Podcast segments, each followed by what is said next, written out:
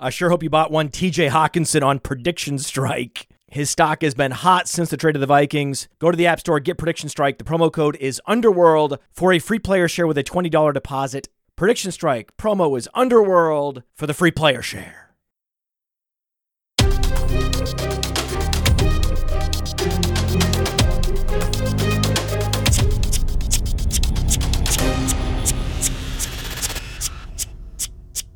Top 10 takeaways. Yes, yes. We're still happening. Still going strong in the NFL playoffs. We have takes on the playoffs. We have takes on uh, Dynasty. There's plenty of takes, man. Why did anyone think that we weren't going to be doing top 10 takeaways after all these uh, wild and crazy NFL playoff weekends? Of course, we're, of course, of course, no takeaways. Guess we're not getting takeaways. That's what I'm seeing on social media. Guess we're not getting any takeaways. Guess the Podfathers taked out. No more takeaways. If if there's no you know fantasy football implications for season long leagues, then I guess the Podfathers not interested. Wrong. Couldn't be more wrong. I'm so interested. This is fascinating. What's happening? Daniel Jones just made $50 million. That's a hell of a takeaway. Good for him, man. Don't you remember? Don't you remember? A player that looks strikingly like Daniel Jones, like drafted between pick five and 10 with uh, uncommon mobility, uh, strong arm, but just couldn't put it together for the first few years of his career. And then suddenly we look up and hey, this guy's making over $100 million. His name was Ryan Tannehill once upon a time. So Daniel Jones is the next Ryan Tannehill, and he's even more mobile. He's been better running the football than Ryan Tannehill was. And Ryan Tannehill played wide receiver. He's a converted wide receiver, so he's athletic. Daniel Jones doesn't look that athletic. The problem with Daniel Jones is his face, right? So all these quarterbacks, they have interesting handicaps or benefits that they get from their face. Where Tom Brady's face is just so stoic. It's got the the dimpled chin. It's been crafted to look like an alpha male without the beard, right? And then Aaron Rodgers is like, well, I'm not going to do any craftsmanship with my face. I'm going to leave it as is, but I'm going to cover it in a big hairy beard, and that's going to give me alpha qualities. And fine, great, cool. Daniel Jones, mm, mm, mm, mm, mm, he looks like a high school quarterback still. You still, he, you could hear him, right? You could hear him in the huddle barking the call, right? Barking the next play. He's clearly got a, a good cadence with his voice. Down! Red 90! Red 90! Right? He commands the huddle. You can see all these players, they're, they're so focused on Daniel Jones. But then you see the face that it's coming out of, and it's like, well, that doesn't look like an NFL quarterback, right? I, I hope this guy uh, is able to uh, get enough credits to graduate, right? This doesn't look like an NFL situation, but he is but he is, and he's he's he's looking. I mean, 300 plus yards and then 70 rushing yards on 17 attempts. They couldn't stop him. You want to know what happened? What happened to the Vikings? Well, Daniel Jones happened to the Vikings. That's what happened. Look at who Daniel Jones has for weapons. Okay. If you're in the market for a quarterback and Daniel Jones is available, you push the button. You want to get this guy. He just won a playoff game with Isaiah Hodgins as his primary option. It was Isaiah Hodgins and who else, right? Richie James was out there, Darius Slayton dropping passes. Darius Slayton dropped a gimme, and you could see his face. I loved how Daniel Jones and the teammates were trying to pick up Slayton after the big drop. Just a, a could have been a soul crushing drop. Defense bailed out Darius Slayton. So yeah, a lot of these passes, right? Daniel Jones went 24 of 35, but many more were catchable, right? So his catchable pass rate was incredibly high, especially for a playoff game, and he had almost twice as many rush attempts as Saquon Barkley. It was incredible. I mean, just incredible. On the other side of that game, you have TJ Hockenson. And TJ Hockenson could easily be the second tight end off the board in seasonal leagues in 2023 when we're thinking about what the ADPs will look like, what's that ADP board going to look like in 2023?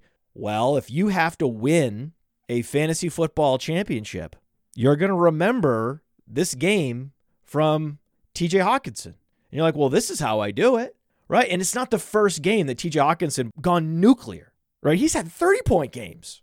How many tight ends in the league are even capable of a 30 point game? We've seen it from Evan Engram. I mean, there's a handful of tight ends that can do it. Evan Engram probably the worst of the of those that have been capable. TJ Hockenson's able to do it time and time again. He went 10 of 11. Like his catch rate was over 90% and he went over 100 yards again. TJ Hockenson's good, right? TJ Hockenson is young. So he's 25 years old. And this idea that he's just a catch and fall down tight end, that he just found himself in a target rich environment, but he himself is still the replacement level talent that he was in Detroit, that's all wrong. That's not right at all. He had a similar yards per reception this year as he did two years ago. It's just that he's been growing and developing, and last year was an injury ravaged season. That was his age 24 season, injury ravaged.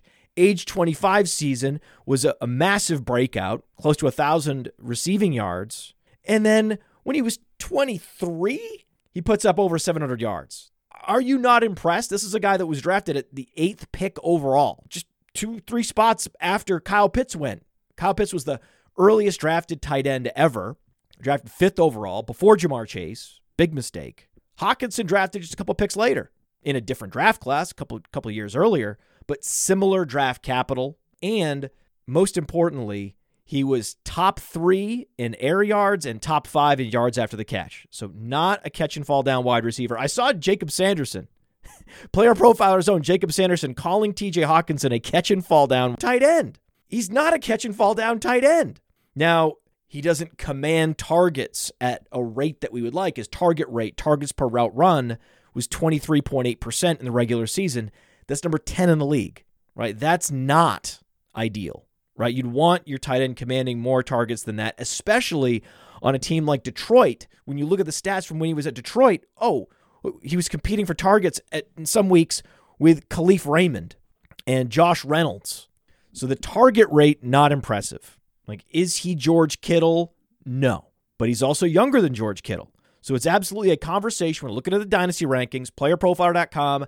Check out Dynasty Deluxe.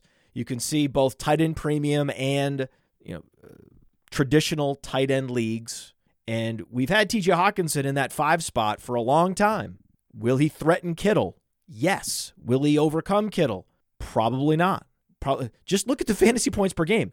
Kittle, I mean, Kittle had more fantasy points per game on a run first offense in uh, 2022. Hockenson had fewer fantasy points per game on pass first offenses. And now he's on Minnesota, one of the great pass first offenses. Now, Hockenson and Kittle both went to Iowa. They practiced together in the offseason. They have similar profiles, similar athletically, but Kittle is just that much better after the catch. Now, Hockenson, again, Jacob Sanderson is wrong. Hockenson, not a catch and fall down tight end. He's not a catch and fall down receiver, but he he's not what Kittle is. He's not Kittle in terms of target rate, and he's not Kittle in terms of yards after the catch, and that is the difference. Now he's also close to 4 years younger than George Kittle. So that is that is the tension point. Now Kittle still has 3 great years ahead of him. He's been largely healthy, especially this year. It was great to see. So in Dynasty, I still prefer Kittle, still prefer Kelce, still prefer Andrews, but it's close. Hockenson has entered the tier.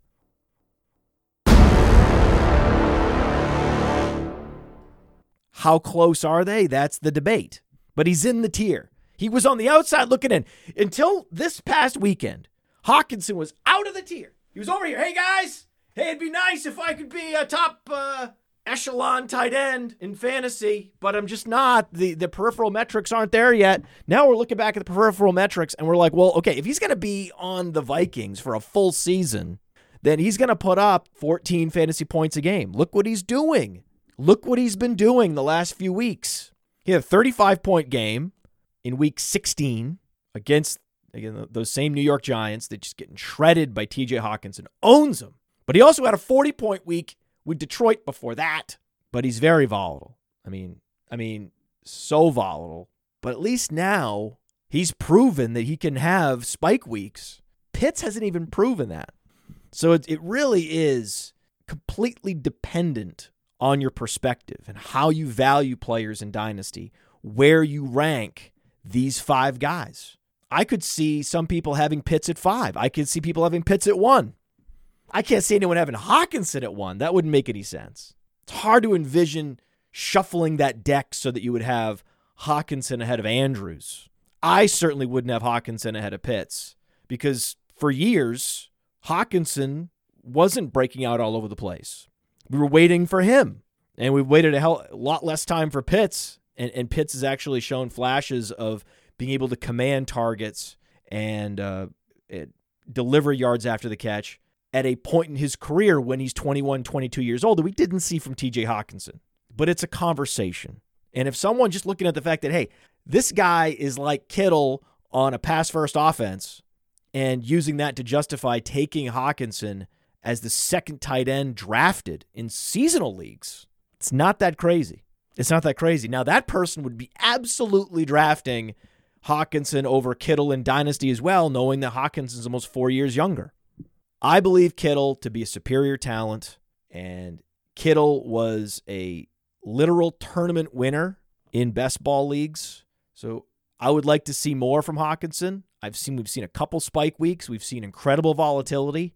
Kittle, when especially Deebo was out, Kittle was a consistent monster producer. But the question is, what is he going to do with a healthy Aiyuk and a healthy Deebo next season? Assuming they don't upgrade the quarterback position or if they move to Trey Lance, right? So Trey Lance is the quarterback. Is Trey Lance going to target the tight end any more than Purdy and Garoppolo? Probably not.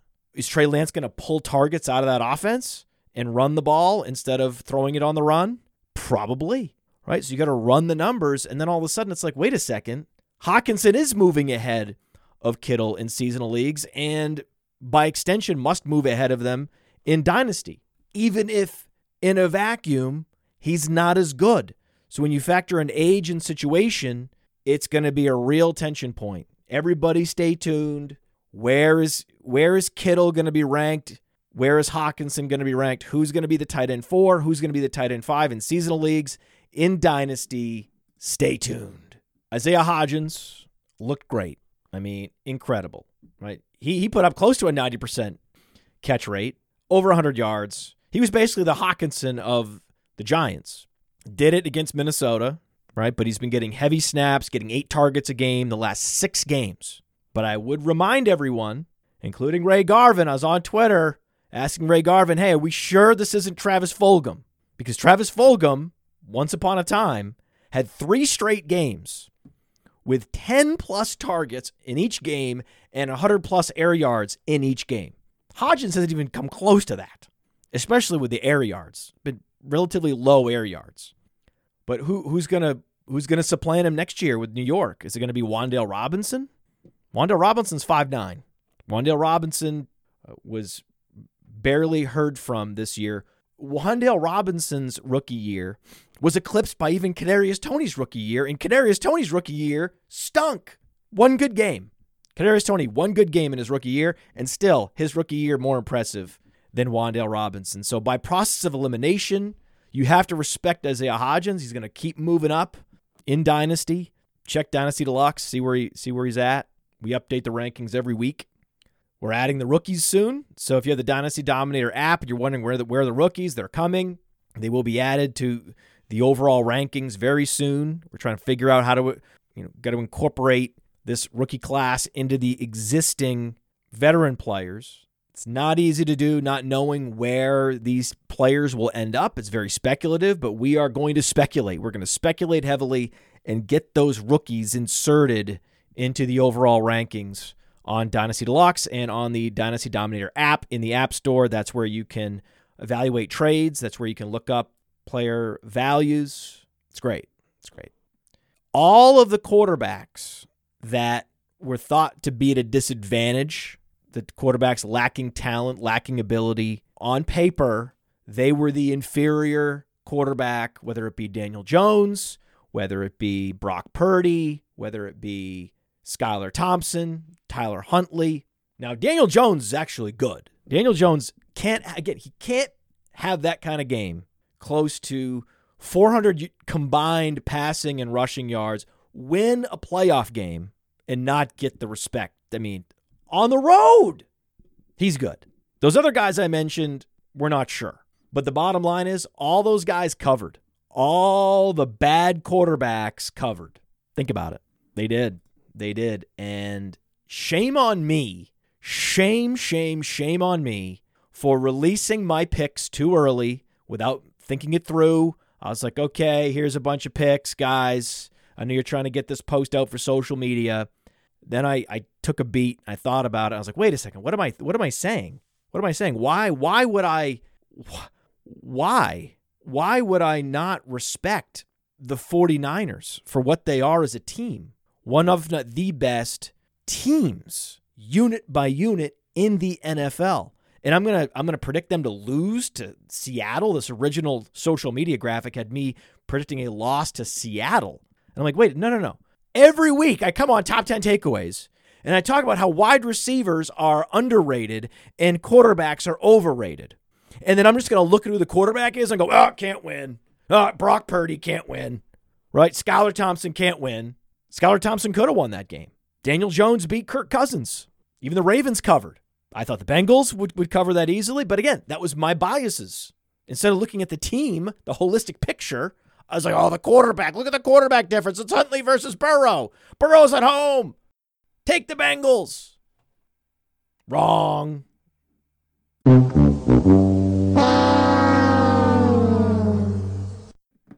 Receivers are incredibly valuable, more valuable than running backs. We've known that for a long time, but more valuable than almost any other position on an NFL team.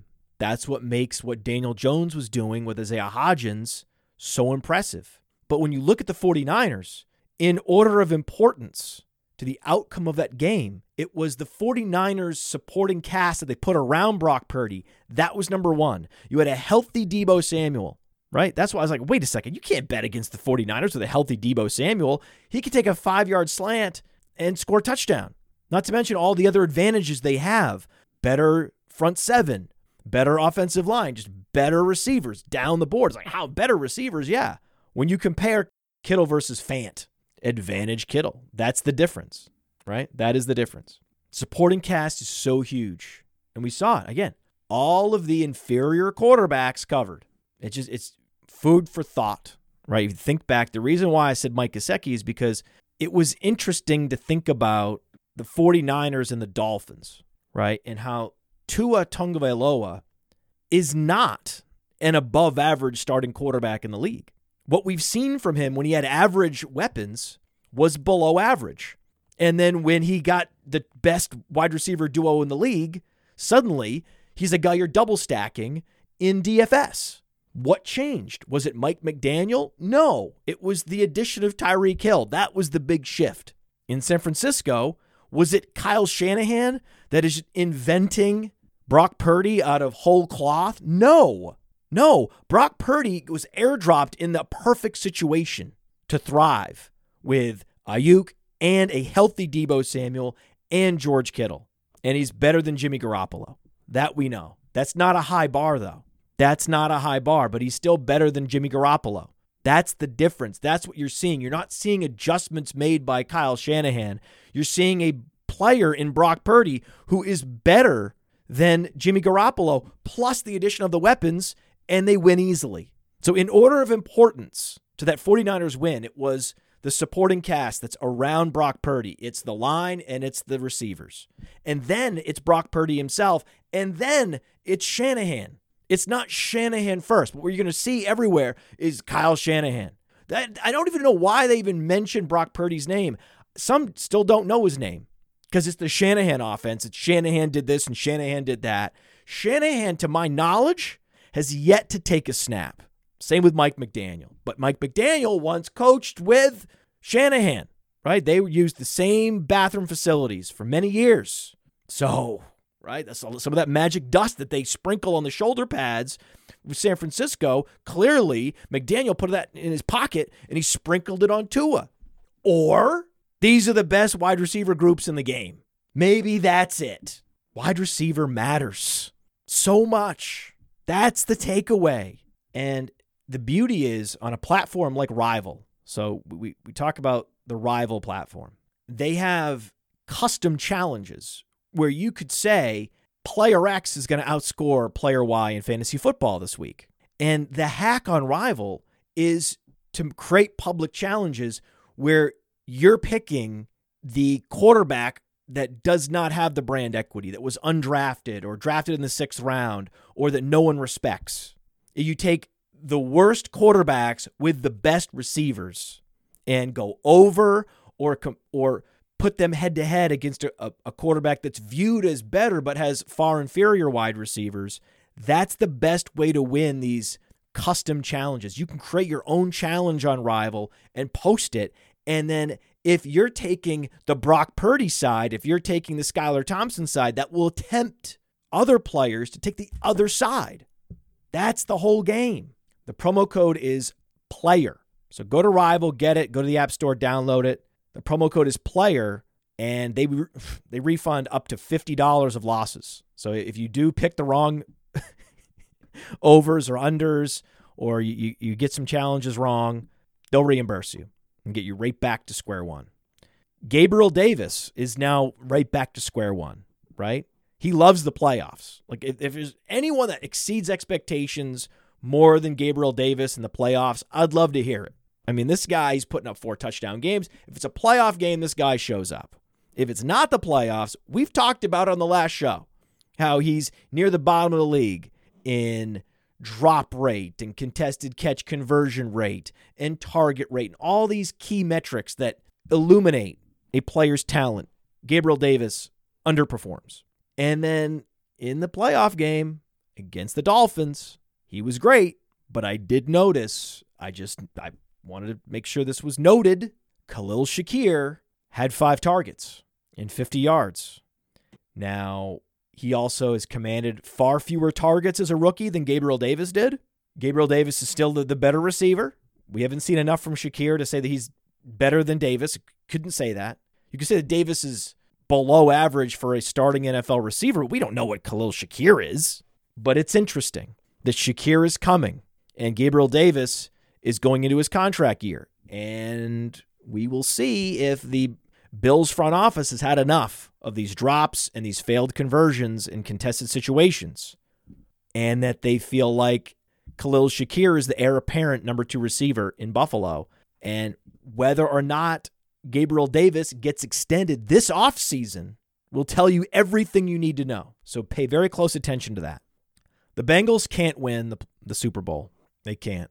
Jonah Williams being carted off was a titanic event. Okay. Without Jonah Williams, the Bengals cannot win because just like inserting a stud left tackle improves the chances that your right tackle, your guards, your center can win on any given matchup because everybody shifts to a bit of an, an easier opposing matchup across uh, the line of scrimmage, with the exception of the center. Center is its own thing. But everybody's job gets easier when an anchor left tackle emerges or is dropped into uh, an offensive line unit. This is a truth. Unfortunately, the opposite also applies. So if you lose a Jonah Williams, then everybody's job gets harder. And suddenly, what was three and a half seconds of protection becomes three seconds of protection. That's a lower probability of hitting Higgins, hitting Chase. Everything stops working as well. That first down that Mixon got's no longer a first down. On down the line it's already one of the hardest divisions to make the Super Bowl from in the history of the NFL, a division that has the Buffalo Bills and the Kansas City Chiefs. So it was it was already a long shot for the Bengals to make the Super Bowl anyway. Without Jonah Williams, it is impossible. It is impossible. And it's also impossible for the Chargers to make the Super Bowl, right? I mean, first of all, we should say that no team has ever crushed the turnover battle like the Chargers did I mean, they forced five turnovers, four interceptions, and a fumble recovery, and they lost the game. So now they're ignominious, but it's never been seen before. But when you look at the corresponding box scores, one dichotomy jumps out right at you, just jumps out. It's Josh Palmer on one side versus Zay Jones. That was the difference. And why was Mike Williams not playing? Well, that was uh, Brandon Staley's fault. They left the starters in too long. So if Brandon Staley is fired for a historic loss given the turnover differential and the negligence of key players' health in a meaningless game, I'm all for it. Fine. Fine. Let, let fire him and then he'll take all this as a learning experience and be better in the next spot, the next the next place. Look look at Doug Pederson. Doug Pederson's not the not his first time coaching. He was a head coach for Philadelphia and was fired after winning a Super Bowl. That's a great hire. Clearly a great hire. I mean, the guy's a Super Bowl winning coach, and he's not past the age apex for a coach. Of course, that's going to be a great hire. The Chargers really missed Mike Williams. When you look at what Josh Palmer did, he went two of six for 31 yards. That's a 5.15 yards per target. Atrocious. Josh Palmer was an embarrassment. He is the cardboard cutout, replacement level starting NFL receiver. How many times have we said that? It was like the fifth time. And then you see why. This is why. This is why. Zay Jones is now better than average. See, this is the thing. Zay Jones used to be Josh Palmer. Now he's developed into something much better, much better. And look at the contract. Look at the contract that Jacksonville paid Zay Jones. And I'm looking at contracts now. By the way, Ryan Tannehill, $120 million contract with the Titans. So when I say Daniel Jones just made 50, $50 million, yeah, yeah, it's, it's, real. So let's look up the Zay Jones contract. Zay Jones was overpaid, right? $14 million guaranteed for a player that had not produced any any kind of difference making numbers in his history. At age like 27, he had failed to break out, but he's broken out now. He broke out. Someone with Jacksonville knew something about Zay Jones, man. And as it turns out, because the wide receiver position is so valuable, again, I contend that I alone value the wide receiver position properly. That it's just ridiculous to be so quarterback centric with your analysis. Zay Jones was a was a bargain. At the time, had no idea. But now when you you factor in how well he's played, plus showing up in a playoff game when Josh Palmer no showed, and what we're seeing with all these these wide receivers carrying teams, carrying offenses. Jacksonville stole Zay Jones. it was a steal. I mean, what a great what a great thing to be wrong about. All right, especially with a guy that he had an emotional meltdown early in his career, left Buffalo. You know, whenever you're on TMZ, you and your brother are on TMZ, it's you're, you're probably in a bad place. And Zay Jones was in a bad place, and he persevered. He had the fortitude, and he came back, and now he's well paid and he's a key member of a team that's now working its way into the playoffs. So I'm very I'm super happy for Zay Jones. It's a real it's a real feel good moment to see what he did, especially compared to Josh Palmer. and if you remember, uh, if you're watching the, uh, the our betting show, which is a I love doing the betting show. We're going to be making some tweaks. I've got some listener feedback. We're going to be making some tweaks to have even more conviction on the Juice betting show. But I had strong conviction in at least two positions, and the feedback is you guys need to have stronger conviction on, on more positions. And I said, uh, okay, that sounds fair. We can do that. So now what we're going to do is come stronger, harder, more debate. But I will remind you that I had two very strong opinions on the last uh, Juice show. First of all, Chargers Jaguars over, right? That that it was be- anything below 50 for total, over, right? And Godwin overs, over receptions, over yards. Take every Godwin prop and take the over on Chargers Jaguars. Other things could happen, throughout the weekend that I have less conviction about. I have maximum conviction about those things. Cha-ching! But yes, yes, yes, I will bring even stronger, even more high conviction takes to the Juice Betting Show moving forward based on listener feedback because I am nothing but a, a conduit for your feedback, for what you want.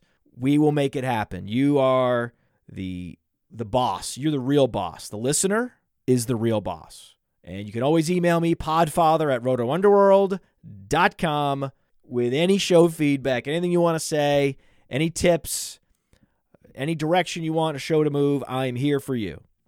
I will not move players up and down in the dynasty rankings, right? DK Metcalf has been parked in the top eight, not moving. And you saw why 35 fantasy points, including a 50 yard splash play in a game where the 49ers are known for taking away perimeter receivers. So if you primarily play on the boundary, the fantasy point production for those wide receivers against the 49ers this year has been relatively low. That's why Tyler Lockett was a recommended play. And yet, here comes DK Metcalf. He can rise up out of that primordial soup against any defense. Like he is matchup proof. And that's what it takes to be a top 10 wide receiver in Dynasty. The numbers haven't been there, right? St. Brown has the numbers. But, uh, you know, we've resisted pushing like the Londons and the Olaves ahead of an established stud like DK Metcalf. And then you saw why on Sunday. It was actually Saturday. And uh, Monday Night Football. Dak Prescott, uh, four touchdowns, zero interceptions after leading the league in interceptions. And uh, if I could have bet on zero interceptions, I would have. I would have. That too easy. Dak Prescott takes care of the football. He's taken care of the football every year in Dallas, and he took care of the football at Mississippi State. This is what he does. One of the, the most clear and obvious stats on the Dak Prescott Mississippi State profile was the touchdown to interception ratio. Showed that he would be able to be a great decision maker at the NFL level. What I loved about Dak's resume at Mississippi State was the touchdown interception ratio and the rushing production. And then you saw him also running for a touchdown. He looked spry and fluid out there as a rusher. He's all the way back. Dak is back, baby. And they're dangerous. The Cowboys are going to be dangerous. I couldn't bring myself to betting on the Cowboys to make the Super Bowl. I, I did go with the Eagles, but it was close. It was it was razor close. I wanted the cow. My heart said Cowboys. My head said Eagles. I went with my head as I always do. But the Cowboys made history. Four straight missed extra points. And uh, this was the game I was watching with my daughter. So we did sit down and watch this game, the first half. And they missed three extra points in the first half. So there's a bunch of stats, a bunch of missed extra point achievements that will never be replicated. I mean, we saw history, right? You'll never see, ever. For the history, 100 years from now in the NFL, you're never going to see four missed extra points, especially three in the first half. You're, ne- you're never going to see it. And my daughter was like, this guy sucks. This kicker blows, Dad. He's terrible. She didn't say blows. She would never say blows. She's never said blows you know, as a uh, disparagement about anybody. Like that's not what she would say. She she said he, he stinks, right? And I said, no, he doesn't stink. He just he has the the yips right now, but he could easily go on and have 20 straight made extra points. That's just how professional sports works. It's random chance involved. But the random chance involved in interceptions is so much higher than the random chance with extra points. Think about the events, they're the exact opposite events. So the extra point happens in a in a you know, essentially a controlled environment. Rarely is the kicker pressured, rarely is there a bad snap. It happens, but it's rare. And you saw perfect snap, no pressure, miss. Perfect snap, no pressure, miss. That's not how interceptions work in the league. How interceptions work is they're typically caused by a randomized swirl of violence around the quarterback and then around the receiver. And then sometimes tipped passes along the way at the halfway point. There can be random insertions of hands. That's why a player can have 15 interceptable passes on playerprofiler.com and only like three actual interceptions. See Brock Purdy. Whereas Dak, it's like almost every interceptable pass he throws is actually intercepted. And it's made even more difficult to predict by the fact that defenders are defenders because they don't have good hands. So whether or not an interceptable pass actually is intercepted is impossible to predict. Extra points, very straightforward. So that's it. They're very different. Like one highly susceptible to randomness, Dak's interceptions, massive outlier, but given how interceptions happen, not anything to worry about, right? Whereas guy misses four straight extra points, very little randomness happening there. There's something mentally short circuiting. So when someone said, "Hey, uh, what's up with Dak? He's lost his ability to make good decisions." Wrong, wrong, wrong. Someone says, "Oh, uh, the kicker, Maher, he's got the yips." Yes, that's true. Yes, I would uh, 100%. That's just, just not possible otherwise. And listening to the broadcast, Troy Aikman, former Cowboy. So whenever the, whenever like a guy like Aikman is the broadcaster for a Cowboys game, and they like to do that. They like to make Aikman put him in the booth for a Cowboys game, knowing he's not 100%, you know, unbiased, but it's worth it because he can bring interesting information to the table. And it, early in that game, he said, you know, it's important that the Cowboys recognize that Tony Pollard has more juice than Ezekiel Elliott and they need to feed him. They can't come out of this game and look up and see Zeke having more touches than Pollard. And that blew my hair back. I was like, really? You're saying this out loud? Cowboys apologist Troy Aikman, Tr- Cowboys insider Troy Aikman, is insisting that they play Pollard predominantly over Zeke. Okay, I would, I would like to see that, but I need to see that to believe it. And then sure enough, boom, there goes Pollard with more carries than Zeke, and Aikman called it. And just so everybody knows, that was not just a random hunch. Speaking of randomness, not a random hunch. Someone in Dallas told Aikman, "Hey, this this, this game's gonna gonna feature a lot of Pollard in the backfield, more than Zeke." And then we also saw it with Rachaad White. Why do you think Rachaad White's so highly ranked on our dynasty rankings? People can't believe how high he is. You got to see the dynasty rankings to believe it. Like this isn't possible. Yeah, it is. Yeah, it is. And then you saw how and why it's possible that they're phasing out Fournette because the game really mattered. And Rachaad White on that screenplay that led them down uh, close to the end zone where Brady threw an interception. Well, that was enabled by Rachaad White juking out a defender in the open field and getting a key first down. That no way Fournette does that. No way. No chance. No chance. No way. So you want Rachaad White in Dynasty. Tom Brady is on a couple of my Dynasty teams, and I have not tried to get rid of him. I've, I drafted him in a startup last year because he's not done. He's not done. Number two in air yards, number three in passing yards. This is on the Roto Underworld player profiler Twitter. So at Roto Underworld, that's the official player profiler Twitter.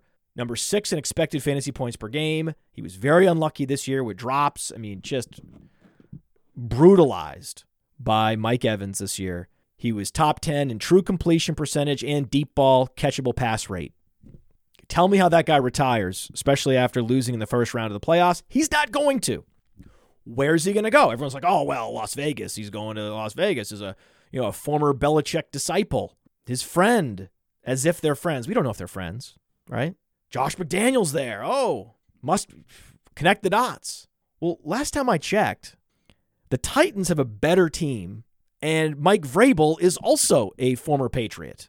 And unlike McDaniels, they actually played together. So it's a little bit different.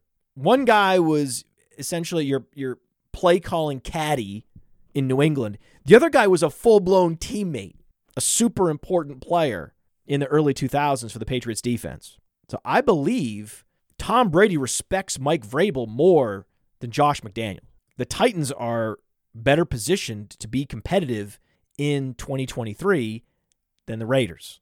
So I know Josh McDaniels is going to make a, a, a, big push for Brady, understood. But, you know, we, we were, we just were talking about this Ryan Tannehill contract and they have it out in 2023.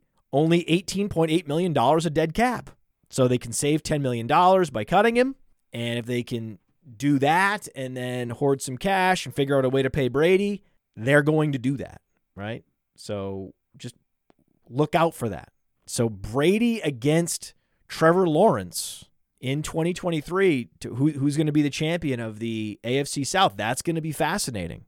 The official Podfather call, and this I want to make sure this is official. This has some gravity behind it. Thomas Brady will be a Tennessee Titan in 2023.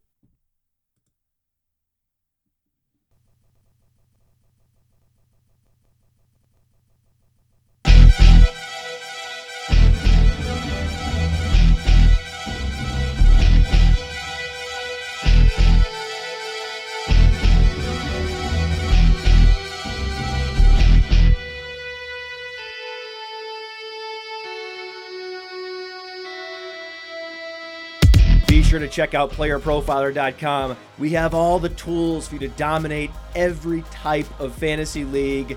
We have a draft kit, Dynasty Deluxe, data analysis, DFS Dominator, and don't forget the player rankings to rule them all. Daniel Jones just made $50 million. Top 10 takeaways, baby. Hell yeah! It's happening. Welcome, welcome, welcome. Top 10 takeaways from this weekend's game. I have exactly 10 takeaways. Oh, baby. Let's go. Let's do it. Burrow's at home. Take the Bengals. Wrong. Shame on me. Shame, shame, shame on me for releasing my picks too early. Kyle Pitts was the earliest drafted tight end ever, drafted fifth overall before Ja'Marr Chase. Big mistake. The problem with Daniel Jones is his face. No takeaways. Guess we're not getting takeaways. That's what I'm seeing on social media. Not to mention all the other advantages they have better front seven, better offensive line, just better receivers down the board. It's like, how better receivers? Yeah. When you compare Kittle versus Mike Gesicki, why, why, did I, why did I say Mike Gesicki? That doesn't make sense. What? Kittle versus Fant. Advantage Kittle. That's the difference, right? That is the difference. Big mistake.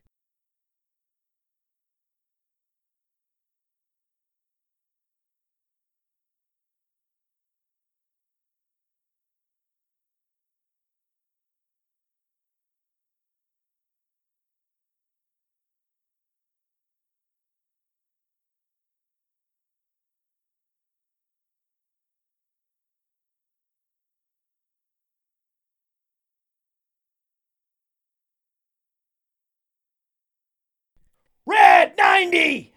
Red 90!